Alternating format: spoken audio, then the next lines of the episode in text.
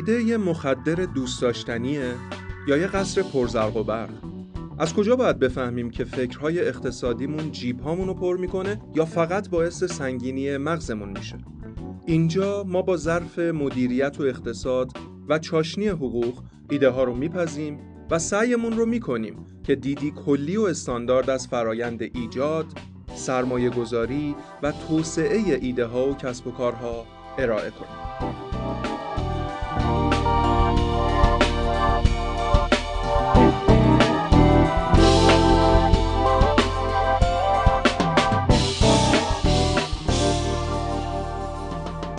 سلام. اینجا ایده پزیه با اپیزود هشتم پزی و یک اپیزود متفاوت در خدمتون هستیم. بریم ببینیم که امروز چه ایده ای رو می‌خوایم براتون بپذیم سلام حمید خان. امین عزیز سلام. امیدوارم که حالتون خوب باشه. سلام. خیلی خوشحالم که دوباره دوره هم جمع شدیم. امیدوارم که این ایده با وجود چالش های زیادی که داره جذاب باشه واسه همه مخاطبای عزیزم سلام. خیلی مخلصم. امیدوارم که بتونیم حال همدیگر رو خوب کنیم کلی گره ذهنی برطرف کنیم و منم چیزایی بگم که توی سبد و توشه راه کسب و کارتون بتونید قرار بدید و ازش استفاده خب امین جان چه خبر؟ چی داری برامون؟ امروز generator ایدمون توی. و قراره که ایده رو تو مطرح کنی. حالا بگو فکر کنم که امروز دعوا میشه بریم ببینیم چیکار می‌کنیم generator که ببین یه دغدغه شاید بگم تا حدودی. البته شأن شما اجل از این مدل ایده نه اینجا ما هدفمون بیشتر اینه که با هم چالش های مرور کنیم که سقف ذهنی و ایده هامون گنده تر شه. ولی من خواستم این قالب محافظه گرا رو بذارم کنار. یه مقدار برم کودکانه تر یه ایده رو بررسی کنم. خیلی ساده شرح بدم. هممون میشنویم که ما یه سری چیزا داریم بقیه ندارن. اون چیزایی هم که ما داریم بقیه ندارن خیلی اینجا ارزشمنده و براش حاضرن که هزینه کنن. دول دیگه کشورهای دیگه. بعد از بچگی میشنیدیم خاویار ایرانی. پسته ما فرش ما دیگه خرمای ایران و از همهشون شاید مهمتر طلای سرخ یا زعفرون ایرانی. بعد نگاه می‌کردیم این زعفرون خب ما میکاریم دیگه توی مزارعمون. بعد تو خارج خدا تو ما میفروشن.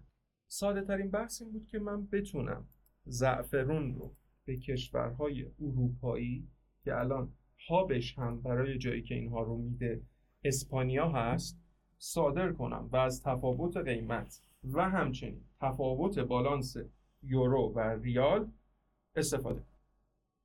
این ایده در این حده ولی نمی‌خوام بگم که من استیک آن آیدیا یعنی به این ایده چسبیدم و اینا نه. اومدم مطرحش کنم به خاطر اینکه وسوسم می‌کنه. فقط من رو تهییج می‌کنه هایپم کرده الان. و ببینم اصلا بچه بخوام این کارو بکنم اوکی. هستش یا نیستش؟ پس یه خط. زعفرون رو از ایران می‌گیریم. صادرش می‌کنیم اروپا بالاخص حالا اسپانیا و کشورهای دیگه که تو این قضیه خیلی سر آمدن. از تفاوت قیمت یورویش استفاده می‌کنیم. زعفرون تو ایران فراوون قیمت اینجا ارزون اونجا گرون. اوکی تا این حد؟ آره نه فعلا همینی. حالا تا خب. اضافه کنیم بعدا خب خیلی عالی شد. آقا عرق عصبانیت آره. بر جبینت نشسته نمیشه گفت عصبانیت که خب اصلا معنی نداره توی تجارت و بیزنس. می‌خوایم ببینیم چقدر معقول می‌تونیم سعی کنیم فکر کنیم در مورد این ایده و ببینیم این ایده تا چه حد می‌تونه ایده کسب و کار باشه. پس هرچی دانش بیشتری نسبت بهش داشته باشیم قطعا خب اینو نزدیکتر می‌تونیم بکنیم. اول یه اگه حوصلتون سر نمیره یه چیز کوتاهی در مورد بحث تجارت بگم. این فکر می‌کنم اولین ایده مطلقا تجاری ماست که داریم بررسی می‌کنیم. یعنی ایده خدماتی ما بررسی کردیم تو پادکست ایده صنعتی بررسی کردیم و این اولین ایده کاملا تجاری ماست. بازرگانی. آره تجاری بازرگانیه.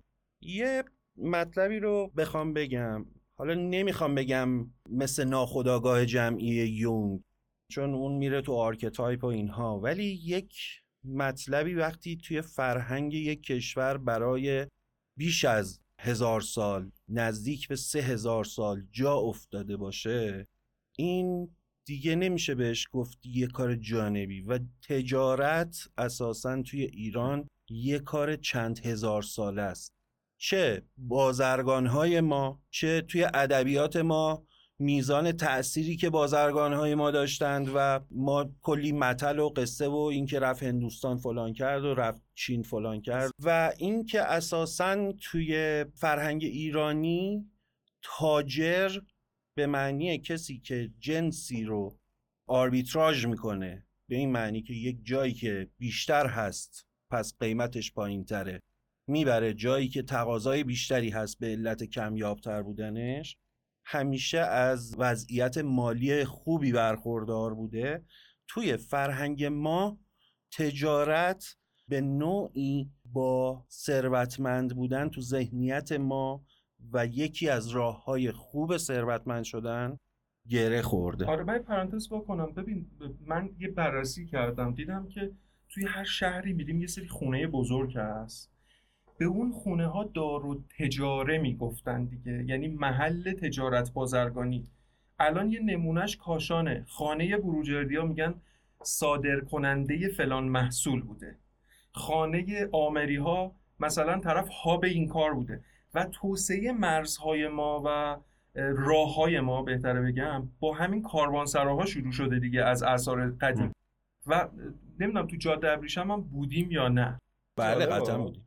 یه نکته جالب ما تو تجارت اومدیم فکر کنم جزو اولین کسایی هستیم که زنجیره تامین توسعه دادیم یعنی اومدیم در جایگاه یه نفر که داره خدمت میده به کسایی که دارن توی بازاری فعالیت می‌کنن. خیلی جالبه. آره. این که گفتی کاروانسرا از دید زنجیره تامینی بخوایم بهش نگاه بکنیم یه اومدیم زنجیره تامینی رو توسعه دادیم. انگار. خیلی جذاب بگم 1311 قانون تجارت ما تصویب میشه. مثلا 90 90 سال دیگه 90 سال. 91 سال. 1311 ماده دوش یک اعمال تجاری اینان. بند اولش میگه خرید یا فروش هر نوع مال منقول یعنی مالی که قابل جابجایی مثل این خودکار به قصد اجاره یا فروش. و میگه کسی که اینو مستمر انجام بده ما بهش میگیم تاجر. باید دفتر. یعنی ذهنیت این بوده. اول اول نیومده بگه راه اندازی کارخانه و صرافی. اولین چیزی که 1311 از یک آدمی که تاجر محسوب میشه قانونگذار ما استفاده کرده کسی بوده که مالی رو می‌گیره به قصد اینکه اجارش بده یا بفروشه. و حمید گفت ما تو خط جاده ابریشم هم که بودیم اما من خودم آربیتراژ رو دوست دارم. حمید یا تو بگید چون برای من مفهومی بوده خب، که خیلی چیز این رو الان من بگم. تو بازارهای مالی الان خیلی مصطلح تره. خب الان واسش اسمای جدید به هر حال همه چی رو یه جورایی نه که حالا بخوایم آریایی خیلی مثلا از این حرفا اصلا من خوشم نمیاد. ولی قضیه اینه که خب ایران چین و بعضا اروپا دنیای قدیم رو تا حد زیادی اوراسیا در واقع اروپا آسیا اوراسیا تمدن ها رو برای مدت چندین هزار سال شکل می‌دادند و محل عبور تجاری بسیار مطمئنی ایران بوده و جاده ابریشم به این خاطر از ایران میگذشته. و ما از سه هزار سال پیش روی حتی محموله های تجاری که از ایران میگذشته مال تاجرای خودمون نبوده هم مالیات آره، همون چیزی گمرک که الان میگیم خالصجاتمون گمرک. سه هزار سال پیش ما گمرک می‌گرفتیم حساب کتاب داشتیم الان نداریم. پیش از مسیرهای استراتژیک درآمد داشتیم بله و الان- دیگه نداریم آره از تمام جاده ها داریم خط می‌خوریم حالا اون بحث. آربیتراژ فقط بحث این هست که افرادی حاضر بودن ریسک جانی در واقع به نوعی و مالی رو بپذیرن برن جهان رو بگردند به نوعی. ببینن چه چیزی در کجاها ارزشمنده یعنی ارزش هم در اینجا ارزش مالی منظوره دیگه که ارزش هم بر اساس میزان تقاضا تعیین میشه با علم جدید تعریفشه. اون موقع کاری به این کارا نداشتن. می‌گفتن آقا من رفتم فلانجا دیدم کاسه مسی خیلی گرونه. بعد اینجا خب معدن مس هم مثلا چه می‌دونم توی زنجان بوده و زنجانی ها مس کار می‌کردن. یه نفری این ریسک خیلی بزرگ رو می‌کرده که برداره این کاسه مسی ها رو برداره مثلا ببره سمت آسیای میانه. اینها رو چون می‌دونسته اونجا خریدار زیادی دارن و اونجا معدن مس ندارن اینها رو اونجا بفروشه و از اونجا چیزی رو برداره بیاره که توی ایران خواهان داره به خاطر اینکه توی ایران کم بودش وجود داره و اونجا زیاده. در واقع تجارت میشه همین آربیتراژ کردن و تأمین نیازها از جایی که موجود نیست به جای دیگر. به خاطر اینکه اونجا یه سری مزیت ها داره یا ما یه سری مزیت داریم اونا ندارن. چون ببین مثلا آب یه جایی داره ماهی برای اون چیز در دسترس تریه. پس برای یه جا گرونتر میشه. نیرو انسانی تو چین. ارزونه؟ تو ایران بالا. قیمت تمام شده کالا. پس آربیتراژ یعنی تفاوت قیمت دو کالا در دو جغرافیای مختلف. درست در یک زمان مشخص. آره. یه چیزی هم من باز ذهنمو مشغول کرد. ژئوپلیتیک و قرارگیری جغرافیایی. یه نفر که داره کسب و کار راه میندازه تحلیل می‌کنه به نظرم نه اینکه بره کل کتب ژئوپلیتیک و تحلیل رو بخونه موثره با حرفایی که حمید زد. چرا؟ چون قدیم الایام نقطه توسعه و تمدن وقتی ما بودیم از ما هم باید می‌گذشتن که برن بغداد برن دمشق بیان پایین. ولی با جابجایی قدرت این اتفاق افتاده دو کشوره باید ببینه. کشورهای آبی اگه ماژلان راه میفته قرن 15 هم میره جزایر ادویه و هدفش اینه که آسیا و اروپا رو از یک زاویه دیگه ای بره به خاطر اینه که مجبور کشورگشایی دریایی کنه تا به کالای ناب برسه. اتفاقی که تو آمریکای جنوبی با اسپانیایی میفته اینه. طلا ارزشمند. اونجا می‌گفتن دیدیم طلا رو همینجوری به ما میدن. می‌خوایم چیکار پس اونا اون آربیتراژ رو می‌خوان که خون ریزیه میشه و زبان با تجارت جابجا جا میشه. اما الان اگه ما می‌بینیم که تجارت تو ما خیلی همسود و خیلی کارانی است به نظر جابجایی مرزهای عرفیه. یعنی عرفن دیگه مسیر تجارت تو چابهار نیست تو اون بالا نیست و ما داریم ازمون همه چی دور زده میشه. حتی کشور ما خط لوله گاز رو ازش سود می‌بره. اینم یه نوع تجارت دیگه غیر اینا همین. نوعی خدمات تجاری خدمات آره. تجاریه. یعنی داره کمک می‌کنه به جابجایی. پس ژئوپلیتیک توی بازرگانی تاثیر داره کالای رقابتی تاثیر داره و غیر از اون کالای رقابتی رقم مبدا و مقصد و هزینه فایدهش تا اینجا اوکییم اما چی شد به نظر خودم من به این ایده رسیدم؟ یه چیزی بگ... بگم ما یه بار دیگه بگیم ایده صادرات زعفران بوده آره. و ما رفتیم سمت اینکه چرا اصلا ایرانی جماعت اساسا از کلمه صادرات واردات خوشش میاد؟ اصلا حالا همین الان چرا؟ پس ما داریم به آدمایی که حالا صادر کننده رو یه ذره بها میدیم ولی کلا دنبال تولید تولید تولیدی این آیا یه خطا یا یک چیزیه که واقعا راهبردی برای کشور که ما هر سال دنبال افزایش نرخ تولید اینو من اونجاییه که به قول کمال عصبانی میشم. آره خب چون احمقیم. ببین هممون ندور از جون مخاطبین محترم و عزیز. منظور حماقتی هست در این ببین قضیه اینه. اگرچه توی جی دی پی فرقی نمی‌کنه بین خدمات بازرگانی و تولید صنعتی. تولید کشاورزی. فرقی نمی‌کنه. آقا یه نگاهی به تاریخ جدید سنگاپور بکنید. یه کشوری که روی سنگ های آتش نه معدن داره نه کشاورزی میشه کرد نه دامپروری میشه کرد نه اینقدر زمین داره کارخونه داشته باشه. دوبه هم همینطوره. حالا دوبه یا یه عده واسه اینکه خلط مبحث کنن میان میگن از پول نفتش شروع کرد. در حالی که از پول نفتش شروع نکرد به هیچ وجه شروع نکرد. خب ولی سنگاپور رو وقتی مثال می‌زنی دهنشون بسته میشه قشنگ.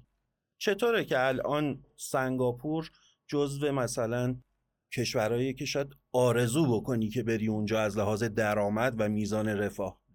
فقط و فقط و فقط به خاطر اینکه به دریا راه داشت امنیت مالی ایجاد کرد امنیت ارتباطات ایجاد کرد زیر ساخت ایجاد کرد فقط بشه واسه اینکه هاب تجاری بشه. تمام شده رفت. یعنی فقط از هاب تجاری شدن سنگاپور به اینجا رسید. پول در آورد هزینه تکنولوژی کرد. تکنولوژی هایی که نیاز به جا و صنعت هم نداشته باشه. شد این. دوبه چی کار کرد؟ دوبه هم دقیقا همین کار کرد و گفت آقا من نه گمرکی می‌گیرم نه چیزی فقط بیاید اینجا. حالا من تو اسلوونی اون روز که کامل اشتباه نکنم تو پادکست سویل علوی داشتم گوش می‌کردم میگفتش که انقدر راحت کرده فرایند ایجاد کسب و کار استارتاپی رو که از دوره ریموت شدن کارا خیلی ها رفتن اونجا. بچه های فرمالو رفتن اونجا. خیلی های دیگه دارن کار می‌کنن. یعنی مزیت اگه می‌خوایم ایجاد کنیم توی دارایی ناخالصمون توی آوردمون ما حتی روی یه برند کار کنیم نیاز نیستش که همونجا تولید کنیم.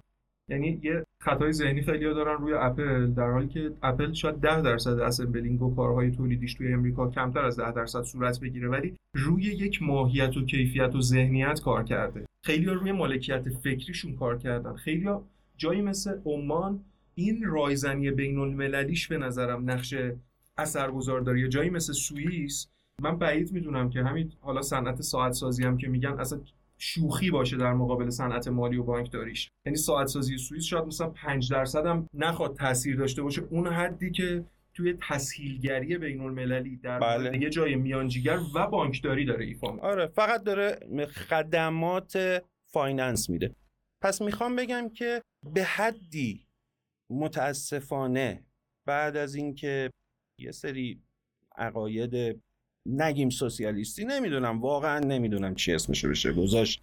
خودکفایی ملی همه چیز رو خودمون به خودمون کفایت کنیم. اینها اتفاق افتاد. ارزش تجارت از بین رفت. و وقتی که یه کاری ارزش نباشه و حاکمیت خودش رو ملزم ندونه به تسهیلگری در اون بخش خود به خود اون بخش فروکش می‌کنه. بهتره بگیم حاکمیت نقطه شکست و هزینه فایده در تولید نداره. منظور از نقطه شکست اینه. ببین ما می‌تونیم رو تولید کنیم ولی هزینه فایده و شکست خوردن تو اون به چه بهانه ای مثلا به فرض میگم ما خودکفایی گندمی که می‌خوایم حتما داشته باشیم آیا نتیجه هدر رفتش بابت واسطه گری بابت اینکه بخوای فشار بیاری به اراضیت موضوعات دیگه؟ برای ما صرفه هم داره. یا اصلا مزیت ما هست؟ آیا توی کشور کم آب ما؟ اینکه من بخوام بیام بگم من آب می‌کشم توی کویر بعد میام اونجا پسته می‌کنم میگه خب پسته است دیگه سود می‌برم. ولی بلند مدته یا یک تفکر کوتاه مدته. این غرور ملیه به نظر می‌رسه ناشی از یک محوربینی و کمبینی باشه. چون ماو این اتفاق رو رقم زد حتما می‌دونید ماو توی یک روندی گفت ما باید از امریکا توی کمتر از سه سال پیشی بگیریم توی تولید محصولات فولادی. گفت هر کس قاشق فولادی داره هر کس داسی داره هر چیز داره بیاد آب کنه ما می‌خوایم فولاد تولید کنیم. نتیجه کشاورزی این... نتیجه این بحث این شد. کشاورزی که از بین رفت گفتن برای آفت هم می‌خوایم گنجشکا رو از بین ببریم. گنجشکا رو از بین بردن که هم بله. کشاورزیمون بیاد بالا هم صنعتمون. 20 میلیون نفر بنا به تقریب هایی که بود جان از دست رفت.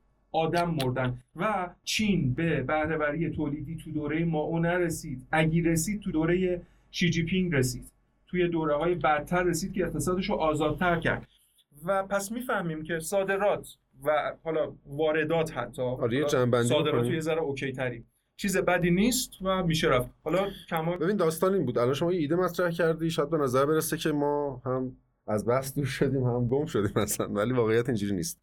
صحبت که شما کردید مقدمه یه سری از مباحثی که اصلا راجع به این ایده می‌خواد. اصلا چیزی که تو مطرح کردی شاید ایده نباشه از منظر اون چیزی که ما داریم تو ایده پذی مطرحش می‌کنیم.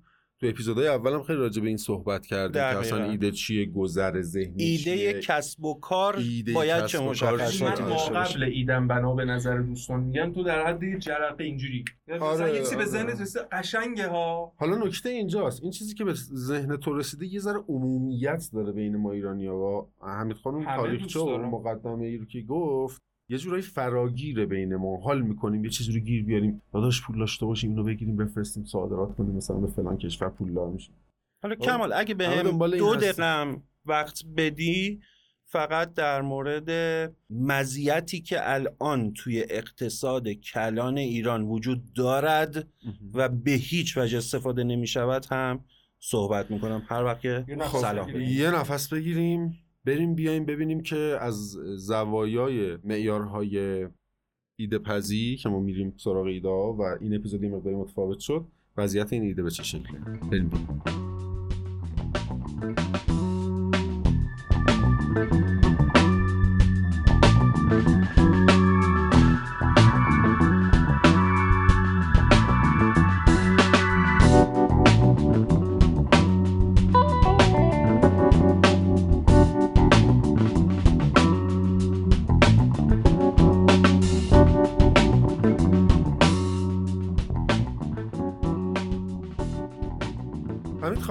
بریم یه توضیح بدی؟ آره یه, مفهومی رو می‌خواستم بگم خیلی سریع. مفهوم جنگ تجاری. الان هم در مورد تجارت می‌خوایم بحث بکنیم دیگه. جنگ تجاری به این معنی نیست که دو تا کشور با همدیگه قطع رابطه تجاری بکنند. جنگ تجاری شامل جنگ تعرفه‌ایه یعنی به هم دیگه صادرات واردات دارن ولی روی صادرات واردات هم دیگه میان هی تعرفه های مثلا بالاتر میبندن و اینها. ولی اصل جنگ تجاری پایین آوردن ارز ملی کشور به قصد صادرات بیشتر است. یعنی این جزو مواردیه که عموم پول ملی منظوره شاید اصلا بارها شنیدیم که ژاپنیا دوست دارن تلاش می‌کنن که ارزش پولشون نسبت به ارز آره. خارجی یا دلار؟ فرض کن الان مثلا شما برید تو خیابون بگی آقا شما راضی از اینکه مثلا ریال ارزشش کم شده یا دلار رفته بالا؟ بعد مثلا خب طبعا نه آقا باید تقویت کنن. این چه حکومت حاکمیتیه؟ بعد فکر کن که مثلا آمریکا و چین با هم دیگه جنگ تجاریشون میشه آمریکا متهم می‌کنه چین رو به اینکه تو داری ارزش یوانت رو میاری پایین حتی دعوا تر کرده روی این قضیه بله. سازمان تجارت جهانی و ترامپ هم دیدی که چقدر سفت روی این قضیه اومد و کلی خب. مصوبه و تعرفه علت چیه علت اینه که وقتی شما ارزش پول ملیت میاد پایین مزیت صادراتی پیدا می‌کنی هر چیزی رو صادر بکنی به نفعت میشه.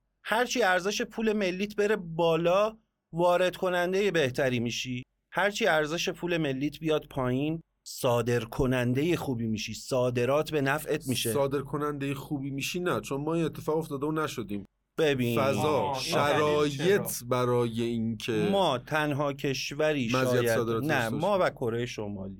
تنها کشورهایی در دنیا هستیم که مزیت اینکه ارزش پول ملیمون بیاد پایین به خاطر نوع روابط غیر تجاریمون با دنیا که روی تجارتمون تأثیر گذار هست خواه نخواه نمی‌تونیم از این مزیت استفاده بکنیم و صادراتمون رو بیشتر یه بکنیم. تفاوتی هم داره دیگه. یعنی اینکه ما ارزش پولمون داره کم میشه با مثلا ژاپن یا چین اونها توی فرایند روشن و شفاف و آگاهانه اقتصادی این کارو می‌کنن. ولی ما انگار شرایط دستمون در رفته. آقا میگم؟ اون در رفتنه و عدم آسیبهاش سر جاش. عدم خب ببین- پیش بینی پذیریه. ببین دارم دارم از دید کلان نگاه می‌کنم به این قضیه که وقتی این اتفاق بیفته اون کسی که می‌تونه یه چیزی صادر بکنه یا دلش بخواد صادر بکنه باید بشکن بزنه خوشحال باشه ولی متاسفانه. نیست اون ورم وقتی ارز من قوی باشه به صرفمه که وارد کنم چون برام مفت در میاد کالا وارد کردنش درسته آره صنایع هم میخوابه اونجا آره ولی صنایع تولیدی. تو از صنایع. آره. دیگه ببری الان ما هر چیزی که توی ایران تولید بشود زراعی دام یعنی قاچاق معکوس الان توی ایران داره انجام میشه. تو مرزا مواظب اینن که دام مثلا سمت عراق ملت قاچاق نکنن دام زنده. به خاطر اینکه برمیداره آره گوش شده کیلو یه میلیون تومن ولی می‌رسه اون طرف مرز پنج میلیون تومن میارزه کیلویی. قاچاقچی دیگه از بیرون چیزی نمیاره. الان قاچاق از ایران به اون طرفه. چرا هم قاچاق؟ به خاطر اینکه امکانات و تسهیلات مالی که جزو نیازهای اولیه تجارت هست نداریم. نه بازل سه رو داریم توی بانکامون نه FATF رو داریم. FATF لیست سیاهیم. در هیچ سازمان مالی حاضر نیست با همون درست و حسابی کار بکنه و اینها می‌کنه ریسک های صادرات ما. یعنی روی این, روی این. موضوعی که شما مطرح کردید می‌تونیم بشینیم کلی آرزه در بیاریم. آره که نمی‌خوایم دیگه. داست- اینو بخوایم ولی- بشکافیمش فکر کنم آره، اصلا یه ولی خب. ببین منظور اینه که شما آرزه شغل خودت هم بینیم همون موانع سیستمی رو اگه درست تحلیل کنی یه جز ضرر نکردن بزرگترین سوده برای افراد. و دومیش هم اینه که بعضی جاها مزیتایی رو می‌تونی ببینی که بقیه با یه سری خطای شناختی سمتش نمیرن. یه چیزی هم من از تو بخوام کمال جان چون می‌دونم توسعه فردی خیلی سیستماتیک و منطقی تدریس می‌کنی چالش های خیلی خفن و به درد بخوری هم برگزار می‌کنی تو این حوزه هم درس خونده‌شی به عنوان generator ایده من خودم با این حرفای حمید با یه سری بررسی‌هایی که کردیم حرفایی که تو backstage اینجا یعنی بیرون صحنه زدیم به این نتیجه رسیدم که آره من هم حتی از کودکی دچار یه سری خطاهای شناختی در تحلیل کسب و کار و موقعیت اقتصادی بودم. اگه اینا هم شما بگی به نظرم یه ذره ذهنمون روشن. آره اون خطاهای شناختی که حالا من روز داشتم با یکی از دوستان صحبت می‌کردم گفتم خطاهای شناختی که الان خیلی باب شده راجبش صحبت می‌کنن ما که مهندسی مالی خوندیم یا فعالای بازار حمید خان می‌دونه. اونجا خیلی مطرح میشه. انقدر اونجا تو بازار مالی و سرمایه گذاری راجبش صحبت شده و حالا کسب و کار همه فکر می‌کنن که این بحث برای اونجاست. در صورتی که نه ظهور و بروز خطاهای شناختی ما تو مباحثی که پول جاهایی که پول هست جاهایی که سرمایه گذاری هست اونجاها انگار ما خودمون رو نشون میدیم. این خطاهای شناختی که جنبه روانشناختی داره مصادیقش برای اینکه بتونیم تحلیلش بکنیم خودش تو بازاری مالی قشنگ نشون میده. کمال اینجوریه. که خطاهای شناختی که یک سری ماهیت های کوالیتیو یا کیفی هستن وقتی تو بازارهای مالی و تجاری وارد میشن عددی میشن قابل فهم قابل میشن. میشه. آره چون عددی میشن همیشه تو بازارهای مالی مثالش زده میشه. وگرنه واقعا همه جا جاری و ساری. آره. ولی اونجا واقعا می‌تونیم ببینیمش تحلیلش بکنیم خیلی نکته خوبی رو گفتی. حالا با مقدمه که حمید خان گفت و صحبتهایی که شما کردی اگه بخوایم با دید آرزه یابی نگاه بکنیم به اینکه اصلا ما نوعا چرا سراغ این ایده ها میریم؟ بریم زعفرون صادر کنیم بریم فلان چیز صادر. یه ساده انگاری هست. انگار ما اینو زیاد شنیدیم و چون انجامش ندادیم در عمل واردش نشدیم فکر می‌کنیم که این مدل کارها کارهای ساده ایه در صورتی که ما بارها تو پادکست گفتیم که اصلا راه اندازی کسب و کار کار پیچیده ایه کسب و کار خودش کار پیچیده ایه و اصلا نمیشه به ساده ترین مدل کسب و کار هم ساده نگاه کرد. چون حداقل دغدغه های یک کسب و کار ساده فراتر از چیزاییه که ما در بعد فردی زندگی خودمون تجربهش کردیم.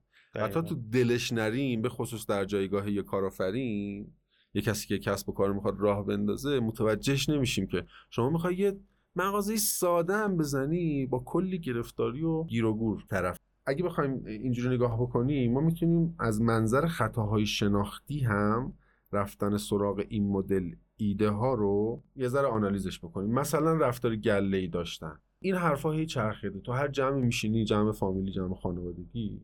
صحبت میشه دیگه. آقا چجوری پول در بیاریم فلان کنیم. آقا اینو بفرستیم اونجا اینو بخریم اونجا بفروشیم. نمی‌دونم بریم ماشین بخریم بریم صادرات کنیم. هر کیو تو میبین. بورس. آره بریم تو آره بورس. هر کیو مثلا میشینی فلانی تا فلان وقت مثلا پیاده تو خیابون قدم می‌زد زعفرون برداشت برد الان برو ببین 60 تا برج داره؟ هلیکوپتری بابا داره؟ خب چی داری میگی؟ خب یه مورد داری بر اساس یه. مثال همه زندگی من می‌خوای به فنا بدی. یا مثلا میگه فامیل اون زد تو کار نمی‌دونم میوه خشک صادر کرده الان پولدار شده. خب اگر اون شده بقیه چرا نمیشن؟ این در وهله اول یک نگاه ساده انگارانه ای از موضوع به ما میده. استقراء ناقصه. آره یه فکر می‌کنی که تعمیمیه که خودمون دوست داره مغزمون راضی کنتمون بگه اوکی. آره طرف رفت 300 درصد توی سال تو بورس سود کرد. آقا بریم بورس بورس خوبه.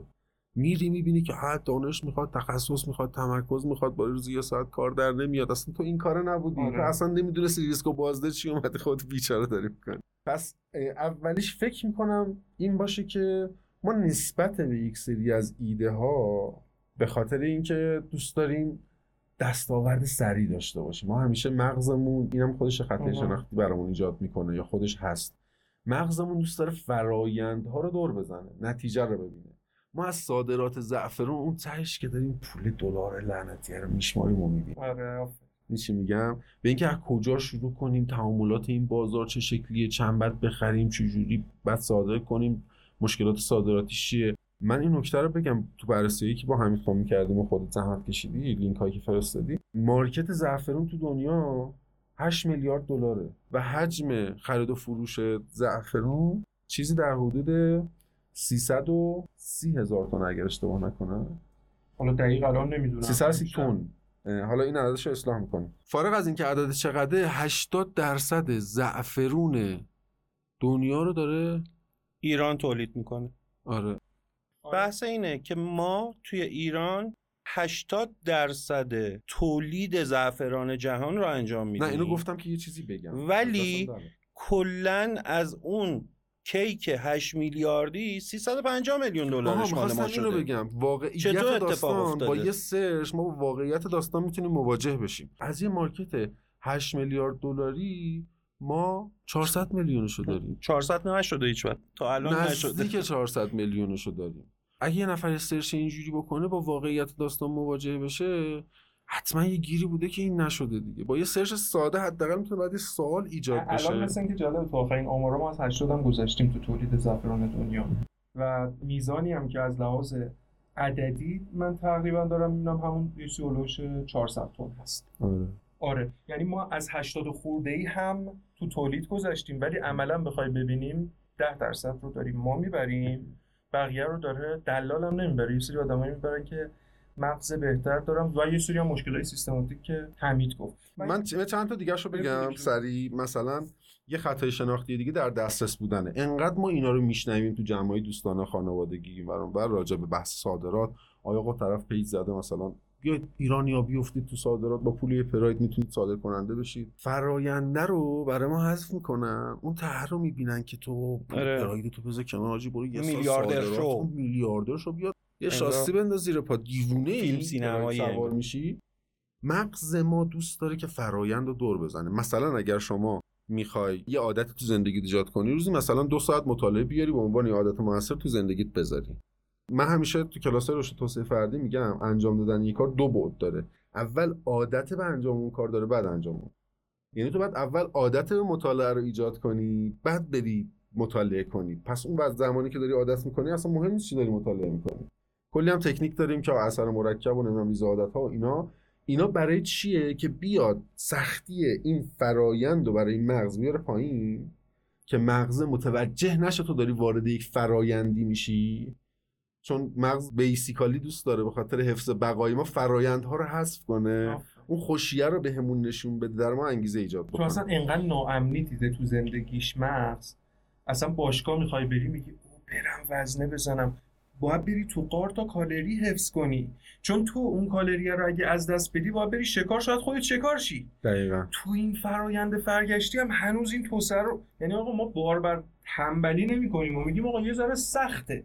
ولی بعدش پاداشهاش پاداشهای شیرینی میشه با یه ارزیابی درست. دقیقاً. دیگه چی در دسترس بودن رو داشتم می‌گفتم. انقدر این ور شنیدیمش فکر کن خب همه وقتی دارن ازش صحبت می‌کنن انگار چیز ساده ایه دیگه. ولی یه دو تا چهار تا می‌کنی حجم مبادلات رو می‌بینی اصلا این سقف داره. چند نفر اصلا می‌تونه تو این market کار کنن؟ چقدر همه آدما می‌تونن من زعفران صادر کنن؟ نمی‌تونن. یا ما اینکه دنبال نقطه شروع بریم هیچ موقع نمی‌پرسیم از خودمون که خب نقطه شروع کجا باشه؟ همیشه اون concept کلیه رو مد نظر قرار بدیم و می‌خوایم بریم تو دلش. و کلی خطای دیگه هست لنگر رو نمی‌دونم. اینا که خیلی راجبش صحبت شروع رو شده گفتی. خیلی بچه‌ای که می‌خوان مثلا بیان کانون وکلا شرکت کنن وکیل شن یا بیان تو عرصه حقوق. جای اینکه برگردم مثلا بگن که آقا ما باید چه جوری بریم و این فرآیند چیه میگن وکالت بازارش رو شاید داره. ببین بازاره بعد از این اصلا بازار داشته باشه. آیا تو می‌تونی بیای این سطح شخصیت تو کارکتر تو افراد رو دسته بندی کنی خودت رو روی این روتین ها بیاری چند وچی فکر کنی و تو این کار تو این حرفه بمونی؟ اینجام تو نقطه شروع یکی اونه دو اینه. اصلا من یا علی گفتم پیش رو بمالم راه و برعکس میریم. یعنی من خودم الان دارم اینجا تحلیل می‌کنم از وقتی به شما گفتم آقا همچین ایده ای من تو ذهنمه. این بود که می‌گفتم آقا این همه زمین در دست است چون آخه لامصب زعفرون هم چیزی می‌بینی. خاویار رو ما خیلی همون از نزدیک تا حالا. حالا خیلی هم دیدیم شاید تو غرفای فرودگاه ولی زیر دندونمون نرفته. فکر می‌کنم نمیرم. بنجل درجه هشتش میره. ولی زعفرون زعفرون دیگه آقا اینجا ریخته. برو تو بازار بخر. اصلا حتی الان نمی‌دونم می‌دونی یا نه این نونوایی های خراسانی هم نصفشون کنار نون سنگک ها زعفرون میفروشن. آره دیگه طرف مثلا بچه اونجا آره موقع. کشتش که میشه میری سنگک بخره اصلا ما سرایداری داشتیم خدا عمرش بده. هر دفعه این می آورد میگفتش که فلانی من تو رو خیلی دوست دارم. اینو از باغمون آوردم. زعفرونش هم زرد بود اتفاقا خیلیاش می‌گفت این خودمون میچینیم برای خودمون. می‌خوام یعنی اینو بگم که من میرم می‌خرم. یعنی من برای صادرات زعفرون اول احتمالا برم خودم. آها. می‌دونی؟ آه دا- تو داری از این منظر بهش نگاه آره می‌کنی. یعنی نمی‌دونم از کجا استارت بزنم. من میرم زعفرون می‌خرم حتی. در که فکر کنم نباید خرید دیگه ها؟ شما می‌خوای کارخونه بزنی می‌خوای یه کاری رو بکنی اول محصول مهم نیست فراینده مهمه. اول باید کانسپت رو بچینی این چیکار بکنی تعاملات بازار رو بشناسی نقطه استراتژیک رو پیدا بکنی. واقعا صادرات کردن زعفرون نیست که اول بری زعفرون بخری. ولی اولین چیزی که به ذهنم می‌رسه حالا برم مثلا دو سه کیلو زعفرون. از کجا برم بگیرم؟ همون دو سه کیلو داداش به کی می‌خوای بفروشی؟ اینو پیدا کن. بدبختی سر اینه. آدمش هم پیدا کنی باز خیلی اصلا. شما اگر بازار داشته باشی بدونی به کی می‌خوای بفروشی من همیشه به آدمایی که می‌خوان کسب و کار را بندازن اینو میگم. میگم اولا می‌تونی بفروشی؟ اگه می‌تونی بفروشی خب هر جوری باشه راش میندازی. دو اینکه تو اگر فروشنده خوبی باشی انبار و مغازه های همه برای تو. تو زعفرون هم اینه تو اگر تو تو دبی اگه یه نفر داشته باشی که از زعفرون بخره داداش همه اینجا فروشندن. اصلا نیازی نیست همه درگرش تو ایران تو این. وضعیت مالی. آره. فروش بلد اصلا این یک گیر کلانه برای همه کسب و کارا. همه گیر فروشن. آخه یه گیر دیگه هم داریم. خیلی بچه زرنگای خوش بفروشی داریم. اونا از یه خطای دیگه رنج می‌برن. از سخت کردن فراینده و اون وهمه. میگه صادرات حاجی خیلی کار سختیه. قبول دارم و صادرات کار سختی. اما به نسبت اینکه تو یه بچه پایین زرنگ بدوی بودی که داری عالی جنس تو بازار ما میفروشی فرایند صادراته. یه دو دو تا چهار تایی که حالا اگه من تقاضایی دارم به من یه فرصت بدی من می‌خوام یه ساده سازی کل چرخه صادرات حالا البته فرق داره. دوستان من خیلی ببخشید اینجوری میگم. دارم منم اون خطا رو اتفاقا سوگیری دارم خودم. رادیواکتیو با زعفرون زعفرون با گوشت گوشت با ماشین یه جور نیست صادراتش. ولی من فرض می‌گیرم محصولات همسانن اگه البته باز شما فکر کنید وقت اجازه میده یه من- استاندارد عمومی برای صادرات آره یعنی یه فاصله ای بگیریم. من اینم بگم تا بعد بریم رو تحلیلی ده مخصوصا اینکه آلردی همین الان 80 درصد زعفرون ایران داره صادر میشه. اینا نکته مهمی. ما رفتیم مثلا یه جایی دیگه فضای این اپیزود آره متفاوت. غیر زعفرون برای کالای دیگه هم بعضیش قابل تامین فکر باشه. نمی کنم راجع به این ایده چون هنوز به نظرم من می‌خواستم اینو بگم. اون چیزی که مطرح کردی ایده کسب و کاری که ما تو اپیزودهای قبل صحبت کردیم نیست. خاطر همین شاید نتونیم بریم الان راجع به معیارا فوقش رو دو قسمت می‌کنیم. قسمت بعد میریم رو می اگه بتونیم ببریمش به سمت اینکه ایده پخته بشه آره. تازه. آره. حالا اگه نرسیدیم دوستان از الان ما بهتون میگیم که این اپیزود رو ما توی دو قسمت ارائه میدیم اگه نرسیم به اون بحث خب بریم نفسی بگیریم بریم چه خبر.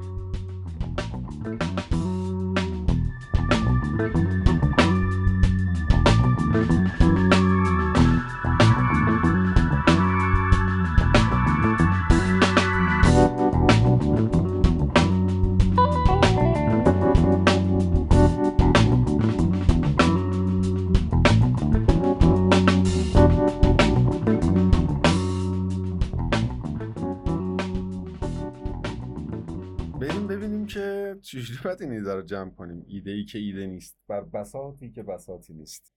یه ذره بیا دعوا کنیم راجبش. آره. آقا چرا از چارچوب با ایده پذیر خارج میشه ولی اون چیزا رو من بگم. آره یه توضیح برام بده.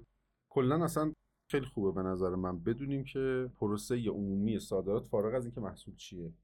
یه آشنایی بهش پیدا بکنیم. بعد بیایم روش راجع به زعفرون صحبت بکنیم. چالش ها رو آرزوهاشو در بیاریم. بگیم چرا نشده. من دنبال اون چراییم. وقتی همه این ایده به ذهنشون می‌رسه که آقا بیایید بریم زعفرون صادر کنیم پولدار شیم این فراینده براشون ناشناخته است. ضمن اینکه ما یه سری چالش ها و موانع داریم. بلفل تو ایران همیشه خدا رو شکر یه سری مواهبی بهره مندیم که دنیا ازش محرومه و اون کار سختتر می‌کنه. چرا وقتی یک مارکت 8 میلیارد دلاری داریم 80 درصد محصول این مارکت رو هم ما داریم تولید می‌کنیم بهرهمون بعد 400 میلیون باشه؟ این سوال حداقل تو این اپیزود جواب بدیم. ببخشید من فقط اینو بگم. خب امین وکیل پایه که دادگستریه ولی هم کلاس ها و هم دوره ها و هم مطالعات مربوط به واردات و صادرات با قوانین ایران و بین الملل رو داشته. واسه همین صلاحیت اینکه بیاد این توضیح رو بده رو امین داره. امین جان بگو. آره مرجعت هم بگو. باشه. ببینید خب غیر از بحثی که حالا نسبت موکل هستن. بزرگ تبلیغم شد بشه هیچ ایرادی نداره. چون جای خوب جای خوبه. یه مؤسسه که از قدیم الایام داره با وزارت بازرگانی کار می‌کنه و افراد خیلی خوبی که توی دوره های سخت تاریخی هم کمک کردن. به این مملکت توی تحریم و جاهای دیگه مرکز آموزش بازرگانیه. که خب یه رفرنس منم به لطف اینکه حقوق بین یکی از گرایشاییه که خوندم و می‌خواستم با تجارت بین المللی هم با ابعاد مختلف آشنایی داشته باشم. گفتم باید خودم بازرگانی رو بدونم خب دوره جامعه رو گذروندم و دوستای بیزینسمن و تاجر دارم. و یه طرف دیگه هم خب چون مالکیت فکری خوندم حفظ برندها و حمایت از اونا تو این حوزه هم یکی از بحثایی بوده که سعی کردم یه ذره روش مطالعه داشته دعاوی به هم داره دیگه کار تقریبا آره الان با بعضی از تجار و ارزهای مختلف مشاوره میدیم. یعنی این بحث حالا فارغ شیم. من بیاید سه تا زل خیلی راحت درست کنم. یک زل رابطه دو طرفیه که کالایی داره و اون طرفی که وچی داره. دو بحث حمله. سه بحث ارتباط مالیه. پس سه تا چیز داریم. یه کالایی قرار از نقطه آ بره به نقطه ب. تو این کره که یه کره زمینه که ما می‌تونیم همه جاشو نگاه کنیم و هممون خیلی هم اشتباه این کره رو خیلی وقتا می‌کشن نقششو می‌بینیم یه نقطه ما می‌خوایم یا کالا بدیم یا کالا بدیم اولین نکته ایجاب و قبوله. یعنی من بگم این رو با چه قیمتی تا کی میدم. به خاطر همین من به ژاپنی میگم شرکت سونی. من از تو هزار دستگاه تلویزیون LED شرکت سونی میگه ببین اگه من برات تولید کنم تا فلان تاریخ برای توی که این مشتری هستی این قیمت تمام شده است اگه هزار تا بخوای. چرا تاریخ میده؟ چون این پروفورما تا هزینه فایده تولید یا ارسال تا اون موقع است.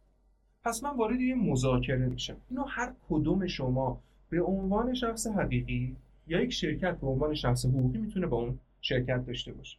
این قیمت رو می‌گیرم از تاجرم یا این قیمت رو بهش میدم اگه نیاز باشه تا بین ما یه اگریمنت و قول شفافی باشه. به قول غربی ها جنتلمن اگریمنت باشه.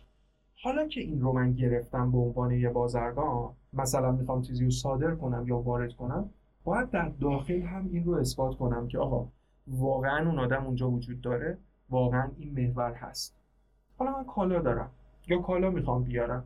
گام دوم ما بحث انتقال ارزه یعنی من با پول بگیرم دیگه یا پول بدم. بس بعدی حمل و نقل. انقدر تجارت قوام پیدا کرده که در کشورهای دنیا اومدن توی International Chamber of Commerce یا اتاق بازرگانی بین یه سری قواعد متحد شکل نوشتن برای حمل که بهش میگیم Incoterms این term ا update میشه هر چند سال که در مورد حمل زمینی دریایی و هوایی. من با با طرفم اینم طی کنم. یه سری میگن به من هیچ ربطی نداره. دم کارخونم بیا تحویل بگیر. یه سری میگن من تا دم عرشه مثلا میدم. یه سری میگن نه. من اون term I رو insurance و بیمرم اضافه می‌کنم. بعضی میگن میارم به تو دور تو دور میدم. پس زمینی که شامل ریلیه هوایی و دریایی. اصطلاح اختصارش هم میگی ببین مثلا ما F امون همشون میره تو حوزه دریایی. free on board CFR cost and freight CIF cost insurance freight FOB FOB آره, آره اینو زیاد توی ایران آره استفاده میشه. آره فوب خلیج فارس یعنی توی خلیج فارس تحویل میده. روی عرشه فری آن بورد روی عرشه این قیمت. بقیه‌شو من کاری خب ما این طرف با ما این رو هم میسنجه که چجوری قرار تحویل داده بشه که بدون مسئولیتش با شرکت حمله کجاست. اما مهمترین بحثی که اینجا بحث و بین ما را میندازه و خزانه داری آمریکا باهوشه. و خیلی کشوران فهمیده اینه که تا پول نباشه اون انگیزه مشترکه اون کارنسیه بین ما بیزینس اتفاق نمیافته. برای انتقال ما چند تا روش داریم. یکی از روش ها این بوده قدیم الایام که میریختن توی بخچهشون پولام اعتبار داشته. میبردن می‌دادن. نقد بردن سخته. بانکای شخصی تو جای مختلف دنیا را افتاد. یعنی چی؟ با یه تاجر آلمانی بودم می‌گفتم این پولو به من نده. اینو نگهدار. دفعه بعد به فلان رفیقم بده business کنه. یعنی اعتبارامونو می‌دادیم. که اسمش برات بود. الان هم هست بین المللی بهش میگم bill of exchange ولی روش اصلی توی business مراوده بین دوتا بانکه سیف ام درست. تو ایران برمیگردم میگم که آقای آلمان میگه بله. میگم آقای تاجر آلمانی من ازت می‌خوام شیرالات بگیرم. میگه چقدر می‌خوای؟ میگم سی تا کارتون این شیرالات. میگه اوکی قیمت اینه. میگم قیمت رو گرفتم. بانک تو معرفی کن. میگه بانک من فلان بانک تو هامبورگ میگم منم بانک صادراتمه که با هامبورگ ارتباط داره. میرم پلو بانک صادرات ایران. میگم داداش عزیز 500 هزار دلار من خط اعتباری می‌خوام بدی آلمان. میگه یه وثیقه ای بذار. من ملکمو می‌ذارم خونه می‌ذارم فلان می‌ذارم. میگه اسنادو بده ببینم. الکی نمی‌خواد میگم اینم اسناد. اون آقای فلانی. میگه مخلصه. من ازت وثیقه رو گرفتم. 15 درصد 20 درصدش هم نقد گرفت به اون بانک آلمانی تو این کدای ارتباطی مثل تلگراف بهش میگیم SWIFT یک سیستم ارتباطی بین المللیه که کد بندی شد بین بانکی. کد اولو می‌زنه. من نمی‌خوام کدا رو اصلا بگیم جای اینجا نیست. کد اولو می‌زنه. این کد آقای فلان میگه کد تایید شد. میگه این اسناد رو من approve می‌کنم. تایید می‌کنم این اسناد فلومنه بانک آلمانی میگه دمت گرم. من هم زمانی که بارنامه اومد میگم. بارنامه اینوره این کدینه. دگمه رو می‌زنه. پول از صادرات ایران میره صادرات هامبورگ. هامبورگی هم بارنامه رو تحویل میده. سیستمی به بانک. پول رفت. آقای بانک داخلی به من میگه که این داره میاد. شهید رجایی بندر عباس. بیا با من تصفیه بکن. بارنامه رو از من بگیر. من ریال بهش میدم. بعد میرم. بارنامه و بندر عباس تحویل میدم. گمرکیمو پرداخت بکنم. پول میاد. توی این فرایند ما باید پس مطمئن شیم یک از شخصیت طرف مقابلمون که بدعهدی نکنه و قرارداد درست داشته باشه و خارج از پرفورماش عمل نکنیم. نیایم جنس اشتباه بدیم درست بازرسی کنیم. پس کالایی که می‌خواد بدیم که عودت نخوره چون ایرانیا خیلی یا با هندیا حتی مراوده می‌کنن استانداردشون بالاست. اروپایی تو مواد غذایی که خیلی. حتی تو سنگ من الان اخیرا دیدم یه ایرانی سنگ فرستاده یه کشور سنگ رگه داشته خورد بوده. اون بر دیوونه شدم. پس اولین نکته شناخت کارکتر طرف مقابل دو. شرکت حملم شرکت حمل مطمئنی باشه و بهترین ترم حمل رو انتخاب کنم سه روش بانک. حالا ما بانک رو نداریم. چیکار می‌کنیم؟ چند تا کار؟ یا به صورت کش پولی داریم جای دیگه. نمی‌خوام روش دور زدن تحریم یا غیره بگم. پول داریم توی صرافی جای دیگه. یا اینجا ریالی هست اونور برای ما ارز تامین می‌کنه. یا ارزایی بوده که قبلا داشته ایم و تخصیص دادیم خارج از کشور و این کارو می‌کنیم. یا صادرات می‌کنیم. پوله میمونه دست تاجرای اون خارج از کشور با اون صادرات ها واردات می‌کنیم تو صادرات کار یکم ساده تر من میام کالامو تو ایران ارزیابی می‌کنم با داشته باشم به اسم کارت بازار بازرگانی. کارت بازرگانی کیفیت رو میده که تو به عنوان بازرگان تو دایره مرزهای جمهوری اسلامی ایران شناسایی میشی مالیاتش رو باید بدی و دو سه کلاس بری که بفهم واقعا بلدی. رو این کارت بازرگانی اجناس میان میرن مثل گواهینامه است که تخلفات ثبت میشه. من میرم کارت بازرگانی رو می‌گیرم. بعد کارت بازرگانی جنسم ثبت سفارش می‌کنم چه برای خروج چه برای ورود. که معلوم باشه بالانس تجاری ایران چی داره ازش میره چی میاد. یه تراز بتونم بگیرم. میگم می‌خواهم زعفرون بدم به فلان جا. کجا بدونم واقعا می‌خوای بدی؟ اونها اون آقا هست این درخواست کتبیش ثبت. ثبت که کردم اون طرف میگه چه جوری به من می‌تونی برسونی؟ میگم خب من حمل می‌کنم مرز فلانجا از اونجا ترکیبی به این زمینی میاد. یا هوایی پس ترمم رو هم تو قراردادش می‌نویسم. بعد میگه خب پول تو چجوری میگی؟ تو صادرات کار یه ذره راحت تره. چرا؟ توی چمدونم من بریزم بیارم تو ایران ایران میگه هر چقدر پول آوردی خوش آوردی. ولی هر چقدر بخوای ببری چقدر می‌تونی ببری؟ تا یه هولوش کمتر از 5500 یورو می‌تونی از ایران خارج کنی. به خاطر اینکه تعادل ارزی ما متاسفانه به دلیل شرایط اقتصاد کلان که حمید میگه توی جای اینجوری نیست به هم می‌خوره. و حتی اگه داشته باشیم تشریفاتش رو طی نکنیم پول زیاد تو جیبمون بگیرن امکان داره به قاچاق ارز مواجه شیم. دفعه سوم من میگن قاچاقچی حرفه‌ای آقا من 10000 دلار ارز دارم. بگو از کجا آوردی؟ چی شد؟ خب این فراینده است. حالا روی این کره زمین نقطه به نقطهش تفاوت در ارتباطات و تفاوت در نوع حمله است. خود کالام نقش آفرینی می‌کنه. پس در نظر بگیرید کارت بازرگانی باید داشته باشم. باید اون مراوده و بازار هدف رو صداقت و سراحت و کارکترش رو بشناسم و درست قرارداد ببندم. باید شرکت حمل مطمئنی که کالا رو عوض نکنه خدایی نکرده. نخواد بیاد بین راه به مشکل بخوره یا هزینه ها برام سربار نباشه. و روش ورود پول یا خروج پول به اون شخص مقصد رو داشته باشه. این ساده ترین گرافی بود که ما باید بدونیم کالا بیاد چی میشه. و من تا دم مرزه گفتم. یعنی اینکه تو گمرک دادن گمرکی ترخیص کردنش و موارد دیگه و کمیسیونش چه موضوع و مشکلایی داره؟ از حوصله این بحث اصلا خود. بحث تعرفه های گمرکی و کدای گمرکی رو شناختن و تحت چه کدی- وارد کردن اینا خودش اصلا دقیقا چون شما اشتباه می‌زنی که- براش ارز تخصیص داده نمیشه یه جون دیگه می‌زنی عدد تعرفه وا- وارداتت خیلی بالا میشه. بعضی اصلا اجازه نمیدن به خاطر بحران های خاص دلیل اینی هم که دوستان ما به سازمان تجارت جهانی نمیپیوندیم دو تا دلیله یکی اینه که کنوانسیون های مالکیت فکری و تریدمارک و علامت کشورها رو ما به رسمیت نمی‌شناسیم اونجوری. مثل کنوانسیون برنا دومیش هم اینه که اقتصاد ما همیشه ترسیده و به عنوان یه عضو ناظر نشسته نگاه کرده جلسات رو بخاطر اینکه می‌دونه اگه طرف ها رو بخواد باز کنه نه تومانی و نه من تو صنعت. اتکای داخلی تولید داخلی و وزنه دولت و حاکمیت که بتونه خودش باشه از دست میاد چون مردم دیگه هیچ نیازی ندارن. باید همه چی بین کشورها با یه سنس متقابل تقسیم میشه. و ما توی World Trade Organization یا WTO سازمان تجارت جهانی عضو نیستیم. یه فرایند گفتی و کردی که دیگه.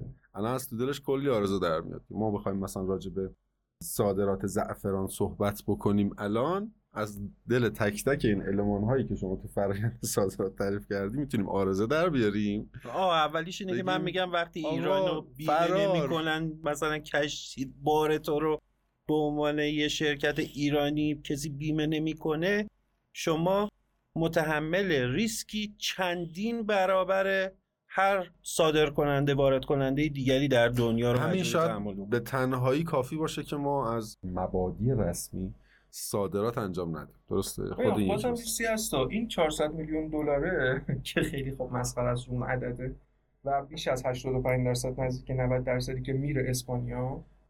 و اسپانیا الان یه چیزیه دیگه. خودش می‌دونی که الان 10 ساله که به زمره تولید کنندگان هم پیوسته. انقدر گرفته خودش ضعف رو دیده. با اینکه نه خاکش خیلی عجیبه برام. خیلی عجیبه برام. سه تا کشور برندن. دو تا بیشتر. یکی اسپانیاست یکی امارات هم خیلی معروف شده بذار دیگه دیگه آره توی, که توی صادر کننده ها امارات دقیقا آره. می‌دونن که ببین نکته داره یه چیزه. میگم خب به هر حال 400 میلیون دلار دارن صادر می‌کنن بچه‌ها دیگه. حالا 400 میلیون دلار هم که رسمی حالا عدد من میگم این 400 تا رو به هر حال پول میارن این کارو می‌کنن من با حساسیت تو بگم کمتر از 400 میلیون. آره آره. چه جوری این کمتر از 400 تا رو به هر حال پولشو میارن؟ دارن این کارو می‌کنن دیگه. یعنی به حال یعنی داره کار میشه با همه این اقصای سیستم. آره وقتی نگاه کن یه مارکت انقدر بزرگه ما از نظر تولید انقدر قویم تو دنیا یعنی یه موهبتی افتاده مثل خیلی از موهبت های دیگه تو ایران. آقا زعفرونی که ایران داره اصلا هیچ جای دنیا نمی‌تونن کش کنن به خاطر شرایط جغرافیایی و آب هوای ایران. بهترین زعفرون دنیا رو ایران میده. اصلا جای دیگه نمی‌تونن کش کنن. اینو داری؟ بعد می‌بینی که اتفاق نیفتاد. وقتی من میگم آقا تو هش بیش از 80 درصد زعفرون دنیا رو تو داری تولید می‌کنی ولی آیدیت عدد مسخره هلوش کمتر از 5 درصده پس حتما یه گیر و هست. ما وقتی داریم از سختی یه چیز صحبت می‌کنیم نسبی داریم صحبت می‌کنیم دیگه. یعنی میگم آقا این کار رو ما همیشه می‌خوایم مطلق صحبت کنیم دیگه. من الان به شما یه فید خوب میدم. مثلا یه چهار تا گزاره مثبت از یک کاری برات تعریف می‌کنم. شما میگی که خب چقدر خوب بریم انجامش بدیم. این اون برات مثبت شد. چون من برات مثبت گفتم. خیلی وقتا میگیم خیلی کارو برای من ساده است برات داداش این کارو بکن بعد برو اونجا ردیف میشه دیگه. آره. تو میری میگی بابا این که اینجوری؟ نه حالا اینو همینجوری داداش برو اونجا ببینیم چه من ده بار انجامش دادم. بابا چیکار می‌کنی تو؟ نسبیه. واقعا یه سری با توجه به زیر ساختاش ما تو کسب و کار من تو اپیزودهای قبلی هم مثال زدم. میگم یه ایده با شرایط مساوی رو به این نفر میگم انجام بده به این نفر میگم انجام نده. چرا؟ چون اون آدم آدم این کار نیست. زیر ساختاش شبکش سرمایش سوابقش توانمندیهاش هوش اون آدم. تحمل ریسکش. ممکنه مثلا انقدر پول داره که مثلا ریسک یه بار زعفرونش مثلا مشکل پیدا بکنه روی دریا و بیمه نباشه رو بتونه به جون بخره نه سوای اون داستان. اصلا طرف اینا فاکتوره. طرف حالا عمدتا فکر می‌کنم کسایی که کار صادرات زعفرون می‌کنن سالهاست تو این کارن. این business خانوادگی فامیلی business عمدتا خیلی هاشون هم اصلا خودشون زمین داشتن. آره خوش تو بطن داستان بودن. یا تولید کنندش بودن یعنی زمین داشتن زراعت می‌کرد یا سالهاست واسطن دلالن تو اون business ه خب این رسیده بهشون بلدن. می‌دونن از کی بگیرن به کی بفروشن. یا تجارت کردن و اینم جزوی از تجارتشون بوده. یعنی تجارت کردن و بلد بودن دیدن فضاش ایجاد شده زعفرون هم اضافه کردن. طرف صد تا چیز میفرستاده صادر می‌کرده شبکه ارتباطی بین توسعه پیدا کرده. خودش زعفرون داری آقا برای جون ببین آخه یه نکته هم من بگم. خیلی وقتا هست آدم جاشو تو این چرخه خوب نمی‌فهمه. من یه آدمی که 15 سال رفته اسپانیا زندگی کرده شاید. با کلی آدم تو اونجا سمپات ارتباط مفید خانوادگی داره رو تو چرخی آخر خیلی مثبتتر می‌دونم. شاید تا یه نفری که تو ایران به قول تو چه می‌دونم 100 تن زعفرون حتی می‌تونه جور کنه. چون اون اثرگذاره برای روند خرید و سختی ها رو قبول کردن. یا کسی که فرایند انتقال رو بلده. میگه من تو اسپانیا کاری نیستم ولی بلدم اینو برات توی ثانیه کم با تضمین و ریسک کمتر به خاطر ارتباطات حمله بین المللی برسونم به اونجا. ببین من فکر می‌کنم اسپانیا دو تا چیزو داره که ما شاید نتونستیم داشته باشیم. حتی تو دوره‌ای که ما تحریم هم نبودیم. اون دوره اوضاع شرایط شرایط خوبی. من حتی استادی کردم سال 74 75 76 تا 82 ما سویفتمون برقرار بود. مکاتباتمون رو می‌کردیم. بازرگانی و صادرات ترویج هم می‌شد. شاید حجم اقتصادمون کوچیک بود یا دنبال این چیزا نبودیم ذره برای چیزا دلخوشتر بود. اسپانیا یاد گرفت که درست پروموت کنه کالا رو برای شخصیت ایجاد کنه. یاد گرفت که با صنایع غذایی و بهداشتی کشورها هماهنگ بشه و تونستش که کارکتر خودش رو بیشتر از اون آدمه تو آخر خط معرفی کنه. نمونهش اینه. الان پشت دوربین ارشیا صالحیان عزیز داره زحمت می‌کشه داره صدا رو ارنج می‌کنه. اما شاید یکی بگه کمال خیلی تو این قضیه من باش حال می‌کنم. یا بگی بریم پادکست کمال و حمید گوش کنیم. اونجا داره نگاه می‌کنه من جنسه رو با چه احترامی از کی دارم تحویل می‌گیرم تو آلمان توی زوریخ توی فلان جا؟ این یه نکته بود اون دوره. دومین بحث این بودش که اسپانیا که الان رسید به تولید زنجیره توزیع و تولید رو تونست یک پارچگی ایجاد کنه. ما تو ایران هیچ وقت زنجیره بلد نیست همیشه جزیره هایی هستیم به هم بس میشیم. ببین باغداره میره میوه درست می‌کنه دلاله می‌گیره میده به گنده پخشه می‌بره تره اون میده بالا شهر تهران میوه 20 برابر میشه. این زنجیره کجاست؟ خب پس برندسازی زنجیره عدم سورتینگی و تشخص بخشی قدیم که ما مشکل انتقال ارز نداشتیم. قدیم که شاید بحث حملمون انقدر ایریسیل ما کشتیرانی کلی ورودی درآمد داشت. این یه آرزه است که من فکر می‌کنم. ولی چون امروز اجازه نده فکر کنم و بقیه خستشن علمان های آماری بازارمون رو به نظرم اگه اجازه بدید. و همچنین نوع مبادی صدور رو و اینکه من می‌خوام به اروپا صادر کنم دیگه روش ها و کاست و بنفیتش رو که ما این 5 درصد رو آقا من می‌خوام یه درصد بازار صادراتی خیلی حرف گنده یا بیام تو زعفرون روش کار کنم 400 هزار یورو. ببینم که چطوری خواهد شد.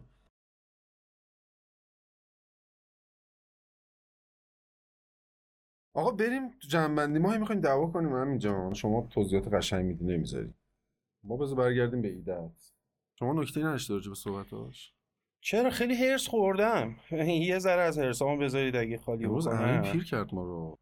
آره ببین یعنی قرار بود ایده باشه ولی ایده کسب و کار نبود. از همون ایده های گذر ذهنی بود و قرارمون بر این شد که تبدیل به ایده کسب و کار بشه. یه مقدار از دلیلاشو بگیم که مخاطبینمون بدونن که انجا علکی نمیگیم که این فقط یه گذر ذهنی بود. نه با این اتفاق زیاد مواجه میشیم تو ایده پذی قطعا. به حال ما اومدیم مطرح کردیم ایده چیه ایده کسب و کار چیه تفاوتش چیه. قطعا تو ایده هایی که حالا ما سه چهار تا اپیزود اول بررسی ایده و با ایده شما شروع کردیم که سالها روش فکر کرده بود طبیعتا یه چارچوب و ساختاری داشت تونستیم به مرحله برسونیم که معیارها رو روش پیاده بکنیم امتیاز بدیم. بگیم مثلا میشه نقش گنجه رو براش در آورد یا نه.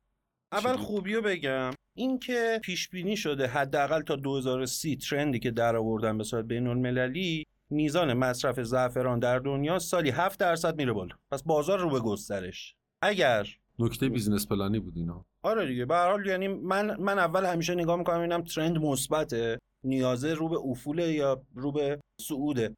این نیاز رو به صعوده. 7 درصد تا حداقل تا 2030 رو محاسبه کردم سالی 7 درصد نیاز جهانی به زعفران زیاد میشه. ولی توی دنیا به چی میگن زعفران؟ ما تو ایران به چی میگیم زعفران؟ ما به همون بسته بندی پلاستیکی که مثلا میریم مشهد فلان می‌خریم اینا خیلی خوشحال میشیم می‌زنیم. بسته بندی های لاکچری هم داریم. میگیم زعفران. ولی توی دنیا به زعفرانی میگن زعفران. که ایزوی 36 32 version دو رو داشته باشد. چرا؟ چون توی اون version ایزو اومده grade بندی کرده زعفرانو. مثلا زعفران ایران در چهار گرید سوپر نگین نگین سرگل و پوشال دستبندی شده. دستبندی ها بر اساس تمام قرمز بودن و بر اساس طول کلاله تعیین میشه.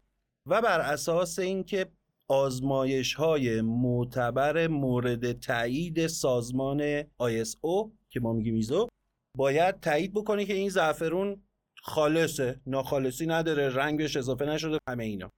خب پس یه داستان. من الان می‌دونم که تو گرفتن استانداردهای مختلف تو ایران مشکل داریم. این خودش یاره تموم شد. پس شما زعفرون رو می‌بری اونی که ازت داره می‌خره باید ریسک اینو بکنه که تو پیس قلابی بهش انداخته باشی شاید. پس یکی از دلایل عدم توسعه این بازار به شکلی که برای ما آورده بیشتر داشته باشه خود این استاندارد است. چون برای بله. اروپا هم اگه بخوایم بفرستیم بعد استاندارد سی داشته باشه. دقیقا. شما به اروپا بخوای بفرستی در کنار این ایزوه که کیفیت و گرید رو مطرح کرده باید یه سی ای غذایی هم داشته باشی که اصلا بتونی وارد اروپا بکنیش.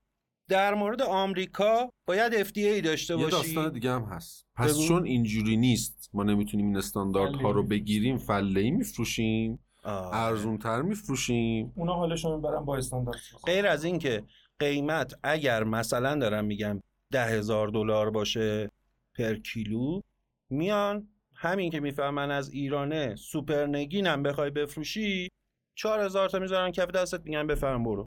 چون تو نمی‌تونی ثابت کنیش. یه چیزی من الان به ذهنم رسید. بگو. برای اینکه ایده شما تکمیل تر بشه. به جای اینکه ما بیایم انقدر خام فکر کنیم به اینکه زعفرون رو صادر کنیم بیایم ببینیم که کجا یه چالشی می‌تونیم حل کنیم یه گیری رو می‌تونیم از این زنجیره تامینه برداریم که آورده ما ارزش افزوده ما روی این محصولی که عمدتا ما داریم برای دنیا تولید می‌کنیم بیشتر بشود که آیدی ما بیشتر بشه. ها میشه این کارو کرد. واقعیت همینه که من فکر می‌کنم اینجوری باشه که به هر کسی هم اجازه بازی نمیدن کسایی که دارن کار زعفرون می‌کنن. آره دیگه. الان 80 درصد زعفران ایران داره صادر میشه. به شکل فله در واقع. یعنی این نیستش که این بازار بازیگر نداشته باشه. همین الان بازیگر داره. ولی می‌برن عین نفتمون. نفتمون که میایم 30 درصد 40 درصد پایین تر میفروشیم بعد افتخار می‌کنیم که نفت فروختیم. اینجا هم زعفرون اسمن 80 درصد داره فروش میره. داره صادر میشه 80 درصد زعفرون ایران. ولی به یه قیمتی که واقعا غیر منصفانه است. و هم تاجرها می‌دونن هم اونایی که دارن می‌خرن می‌برن این ایزو رو واسش می‌گیرن و دوباره این رو میفروشن این رو می‌دونن. اگر این آرزه که یه آرزه خیلی بزرگه یه استاندارده توی خود ایران ما استاندارد 259 یک و 259 دو رو تو استاندارد ملی ایران واسه زعفرون داریم که اگه کسی بخواد توضیح کننده بزرگ زعفرون باشه باید ببره آزمایشگاه کارش رو انجام بده اثبات بکنه به سازمان استاندارد بعد این ایزو رو گرفت اجازه بدن مثلا تو ایران به صورت گسترده پخش داشته باشه. نه اونایی که مثلا میگه آقا ما یه زمینی داریم اینو واسط آوردم نه. اونی که می‌خواد هم- کارش زعفرون خیلی هم دور میزن بسته‌بندی هایی داریم تو مغازه ها می‌بینیم که اصلا آره دیگه. ایزویی داره نه مرسی به سلامتی داره. ولی تو صادرات و اینا که نمیشه این کارو کرد. مثلا ایزوی 22000 واسه بسته‌بندی بهداشتی مواد غذاییه. شما باید اون ایزو رو گواهینامه‌ش رو دریافت بکنی که آقا بسته‌بندی شما بهداشتیه. خب این ایزو رو هم نمی‌تونیم با خب پس به جز استانداردها حالا چند تا دیگه هست نام ببر برامون؟ غیر از استانداردها تعهد عودت ارزی یکی از مشکلات خیلی بزرگه که شما اینو ما کلا تو مقوله صادرات داریم اصلا تو ایران. آره دیگه. خب دیگه من طرحهایی دارم که. طرف ایده داده من فلان چیزو میفرستم مثلا گرجستان به جاش می‌خواسته طلا وارد کنه. اومده که این دوچاره تعهد ارزی نشه. بعد یه بخشنامه زدن که آقا در ازای ارزی که تامین کردی از صادرات نمی‌تونی طلا وارد کنی. تمام شد. بدبخت شده. بعد بخش اصلا بی خیالش شد. بعد از اون طرف بحث این میشه که زعفرون با وزن کم و حجم زیاد باید جابجا بشه. این یکی از معضلاتیه که توی ترانسپورت شما درگیرش میشی. غیر از اون صحبت کردیم. بحث بیمه بار از ایرانه. همه چی هست؟ زعفرون هم جزوش. شما باید مشکل اینکه ایران رو خیلی از شرکت های بیمه بزرگ محصولاتش رو بیمه نمی کنند رو به نوعی خب بتونی حل کنی. جا می‌کنن دیگه. یعنی بار بیمه رو میندازن رو دوش خریدار و بعدم تخمین ریسک. یعنی شما باید ببینید چقدر آیا این بیمه امکان خطرپذیری توی بحث هست. که این اتفاق براش بیفته چون الان خیلی کالای ما داره صادر میشه با همین کیفیت و وضعیت و شرایطی که هست. خب الان من یه چیزی بپرسم. ببین الان این هچلف به شما گذار ذهنی و توهم پولداری بدون ارزیابی سطحی. ولی با کل این اوصاف بهتر نیست که الان بیایم همین موضوعی که من گفتم و بریم روی خود ایده دیگه که من می‌خوام چیکار کنم دیگه. که یه ذره ذهن منم شفافتر شه که ببین یه چیزی رو مطرح کرده که ما یه مقدار روالمون تو اپیزود به هم ریخ البته که بگم ما توی اپیزودهای آینده به خصوص تو فصلهای بعدی اگر ان بتونیم برسیم بهش چون قراره که ایده دیگه از مبادی خارج از ایده پذی بهمون برسه از آدما بهمون برسه و از جای مختلف. قطعا با این چالش مواجه میشیم دیگه. تو ایده پذی قراره که اصلا یه چیزی بیاد که ما بگیم که اصلا ایده نبود که اصلا به مرحله امتیازدهی هم نرسیم که معیارا رو بخوایم براش بررسی بکنیم. طبیعتا این اتفاق خواهد افتاد توی ایده حالا با زعفرون شما شروع شد. و اینم بگم که از دید شخص سالس مطرحش کرده دیگه. واقعا ایده خودت نه نه. آره ولی خب یه عمومیت و جامعیتی داشت بین آدم.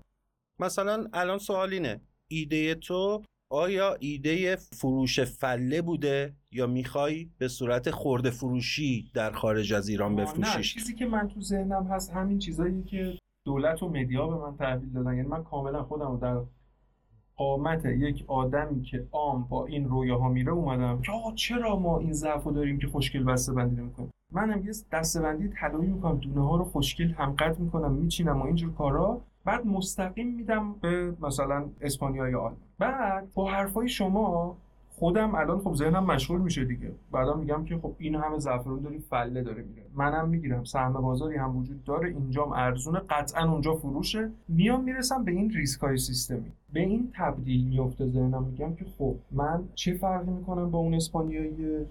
یاد این میفتم ما تجربه تو چای داشتیم که خودمون تو ایران تو خارج چای بسته میگم حالا اسمم نمی‌برم. و به اسم چای خارجی می‌دادیم که مبدعش بشه مثلا یه کشور دیگه. و میگم اون آدم تو اسپانیا درسته دو تا مجوز گرفته یه کارخونه داره و اسم و رسم. من چرا از توی اسپانیا ندم و خودم چرا اسپانیایی از این بسته‌بندی به تولید رسید؟ چرا من تولید کننده نرم توی اون اسپانیا این رو شاید بدم؟ ولی دلیل ناقص بودن بس و غیره اینه که نه میزان وچمو می‌دونم نه نقطه شروعمو می‌دونم. چون ببین توی مثلا اپیزود تولیدی که داشتیم ما اومدیم گفتیم برای انقدر تولید با این ظرفیت اسمی اینجایی. من نمی‌دونم که باید چقدر بفرستم نمی‌دونم به کی باید بفرستم کجا بگیرم. آفرین. این ظرفیت هاست که تو ذهن بقیه هم استارت می‌خوره. نمی‌دونن حتی هزینه فایده ضررمو کجا بدم فارغ از موانع و چالش های آره، صادرات زعفران که من اصلا چقدر باید بگیرم چقدر باید صادر کنم با چه قیمتی بخرم با چه قیمتی بفروشم که حاشیه سود مطلوب داشته باشه. ببین یه جا شما میگی من یه بازی تمرینی دارم یا مسابقه تدارکاتی دارم. الان سوال اینه مسابقه تدارکاتی کم هزینه با بیشترین دستاوردهای تیم ما باید بره با تیم بوتسوانا؟ اونم با تیم دومش مسابقه بده به دردش می‌خوره؟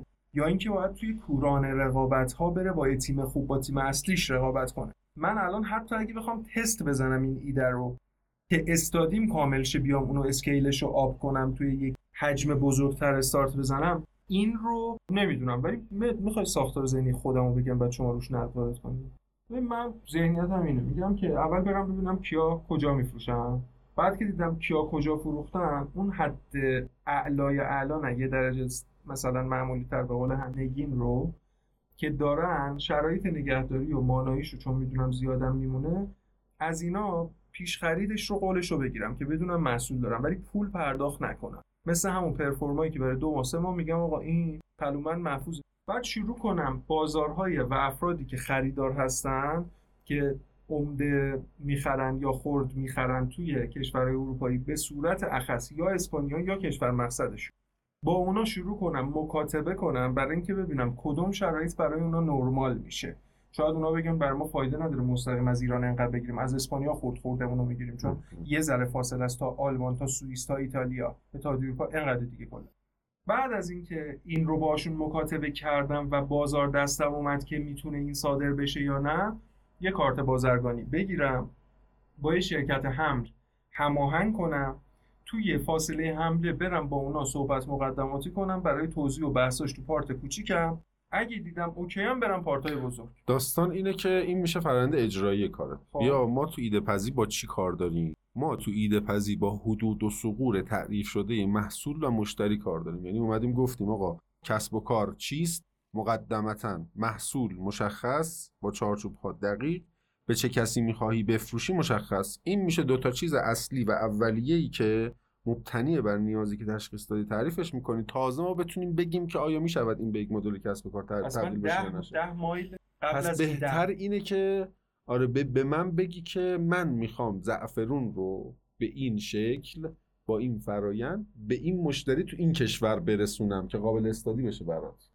دست تو نمی‌تونی باز بذاری الان اروپا. اروپا کدوم کشور؟ هر کشوری بالاخره شرط خاص خودشو داره. دو تعریف تا های ایمیل خودشو داره؟